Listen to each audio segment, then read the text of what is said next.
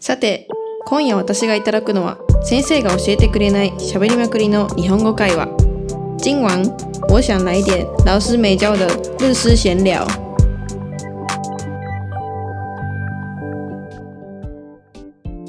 東京から来ましたミミさんです。よろしくお願いします。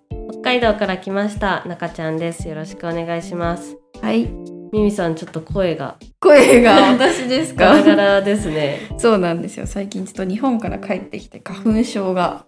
おお台湾で花粉症。ヒノキ花粉なんで春秋ぐらいが一番ピークなんでうん。まあそんな私もちょっと病み上がりで。やみ上がりで。あの二人の声聞きづらいかもしれないんですけど。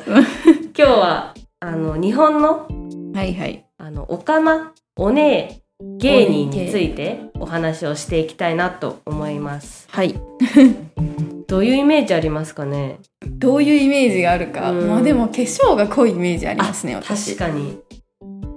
確かに濃く確かにてすっぴんと本人が全くほぼ違うっていうか別人みたいなイメージありますうんおかま芸人って言えば言えばいいんですかね？なんて言えばいいんですかうね、んなんでですかおね姉系芸人？芸能人？うん。といえば誰思い浮かべます？あでも有名どころで言ったらやっぱりマツコ・デラックスとかじゃないですか、うん。マツコ・デラックスはもう大人気ですね。大人気なんですか、大ね、人気だと思いますよ。だって自分の番組もだいぶ持ってるしそれこそ月曜から夜更かしっていう番組とかはすごい人気だと思います確かに。私も毎毎週月曜日日本にいる時は見てましたね、うん、あとマツコ会議とかいろいろありますもんね番組。そうですね。なんか私のイメージ結構オカマキャラの人たちって、まあ、キャラというかおオカマなんですよね、うん。オカマっていう言葉もなんか今の時代使わない方がいいのかもしれないんですけど。確かに。どう言ったらいいのかもちょっとわからないですけどね、なんか結構カミングアウトする人は増えてますよねでも。そうですね。自分その本当は男の人が好きなんですよとか自分実は女の子の心を持ってたんですっていうようなカミングアウトする芸能人は結構増えてると思います。あの氷川きよしとかも。ああ、最近カミングアウトしましたよね。ね。だから結構そういうのは増えてきてるかなって思うんですけど。けど、ね。結構昔から一定数いますよねオカマ、うん。まあ、なんか芸能人。他のキャラ枠みたいなのがうん。番組にあって、はいはいはいはい。なんかそれで誰かが出るみたいなのがうん。昔からありましたね、そうですね、まあ、マツコ・デラックスとかは結構毒舌で結構毒舌なイメージありません？オカマキャラで売ってる芸能人で。なんか思ってることをなんか全部なんかストレートに忖度しないで言うっていうそうそうそうそうまあ、だからこそなんかマツコが美味しいっていうものは本当に美味しいんだみたいな感じでうん。結構人気というか需要があると思うんですけど、まあ、あとはすごい綺麗な人もいますよね。春の愛とかもああそうですもうだいぶユニバースでうん。優勝してましたもんね。確かに綺麗な人多いイメージですけどなんかそのオカマ系って本当になんか女の人に変身しててなんかもう本当にわからない人なのか、うん。見た目ほぼちゃんと男なのに、はいはいはいはい。クリス松村とか 懐は男なのに女が好きみたいな。確かに。でもなんか日本は結構ひとまとめで話してるようなイメージですね。そうですね、うん。確かにそうですね。なんかいろいろ種類ねゲイとかニューなんて言うんですかあのトランスジェンダーなのかとか、うん。いろいろあると思うんですけどただの女装が好きな人なのかとかうん。いろいろあると思うんですけど日本の芸能界はやっぱオカマ枠みたいなうん、これ LGBT 枠みたいな感じでね。性別不明みたいな感じでうんうんうん。出してるイメージですかね。確かに、まあ、そういう点ではちょっとなんかでも難しい時代になってきてるのかなって思いますけどね。そのどこまでそれでいじっていいのかみたいな。どこまでそれをこう結構自虐的に話す人が多いじゃないですか。うん、まあそれが美味しいと思ってる。それでいい、それがいいと思ってる人もいるし、言われるのが嫌だって人もいるから、ちょっと難しいのかなって思いますけどね。ね。なんか最近カミングアウトした人で言えばなんかリューチェルとか。うん、もうまあ彼は別にそういう枠の芸に芸能人だったわけじゃないですけど、うんうんうん。まあもともと普通にあの女性と結婚して、うん。その人もモデルだったんだけどペコリンっていうモデルとうん。結婚して子供もいたんだけど最近になって実は男の人が好きでしたっていうような、うん。をほのめかすような内容のカミングアウトをして。でも離婚もしてそうそう事実婚みたいな感じになって。結構まあ賛否両論というかありましたけど。確かにまあでも周りがどうこういう問題じゃないねから、それはそうですね。でも複雑なところもありますね。やっぱ中高でも私の友達でもいるんですけどあんまり深くは聞けないですもんね。まあ、だからなんかそれが日本のね現実なのかなって感じはしますよね。その、うん。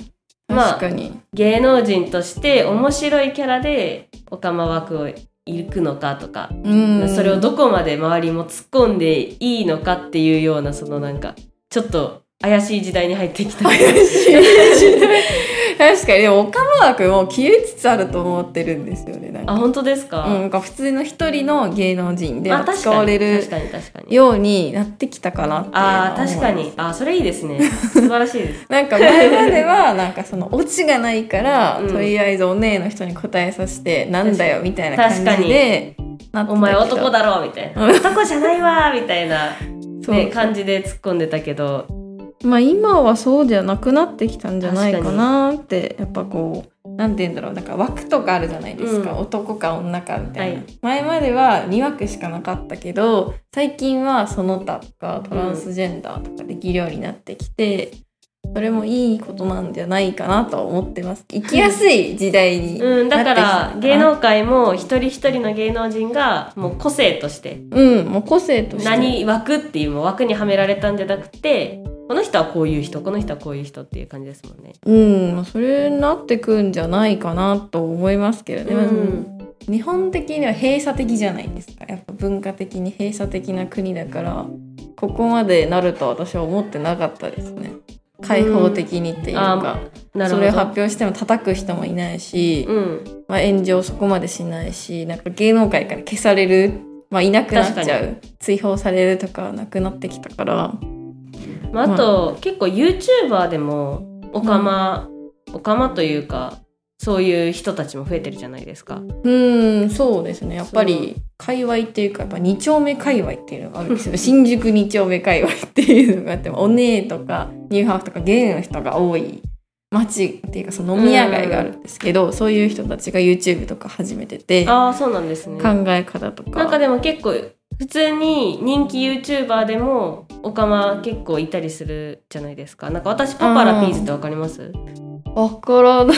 わからないですか？パパラピーズっていう普通に多分高校生大学生とか中学生ぐらいかな、まあ、若い子たちに人気なうん。YouTuber なんですけどその相方の人も一人そのうん。お姉キャラでやってて、の結構そういう、まあ、YouTuber とかも増えてきてるから確かに。まあ今後もねちょっとずつ出てくるのかなって思うんですけどまあでも、うん。芸能界全部がねお姉キャラになっちゃったら多分 カオスなんで、まあ、そういうことにはならないかもしれないけど確かに確かに。まあでも一人一人を見ていける時代になっていくのかなって、うん確かに。日本も変わってきてるのかなって。男女でこう区別する時代はもううん。日本も終わってきたかなって最近は思ってますね、思ってます。いい時代になりましたね何をやっても許されるっていうわけじゃないですけど。そうですよ。自分に言い聞かせてるんですかそれがそうです。まあそうですね。うんうん。まあでも自分の家族がそうなったらどうなんだろうっていうのは考えたことありますけどね。うんなるほど。確かに。うんうん。難しいところですよね。言うても簡単にはやっぱ言えないかなっていう、ま、見た分には言えるけど当事者とかそう近い関係になったらちょっとあんまり大丈夫だよとかは言えないかもしれない、まあ、うん芸能界の話で言うとまあ結構、まあエンタメとしてうん、っていう感じで多分日本人は見てると思います。うんうんうん。うん。なるほど。はい。なるほど。じゃあ今日はこんな感じとでいうことで今日はここまでということで、また来週。バイバイ。それではさっきの会話の中から問題を出します。質問1最近カミングアウトした芸能人は誰ですか？最近公開出柜的艺人的名字是谁呢？質問2日本で一番人気のあるお姉芸能人は誰ですか？在日本最有人气的男大姐艺人是谁呢？今回の会話は聞き取れましたか？次回もぜひ聞きたい、日本語を話せるようになりたいという方はチャンネルの購読もお忘れなく。如果想要用自然的日文聊天的话，请记得订阅“逃离日语留声机”哦。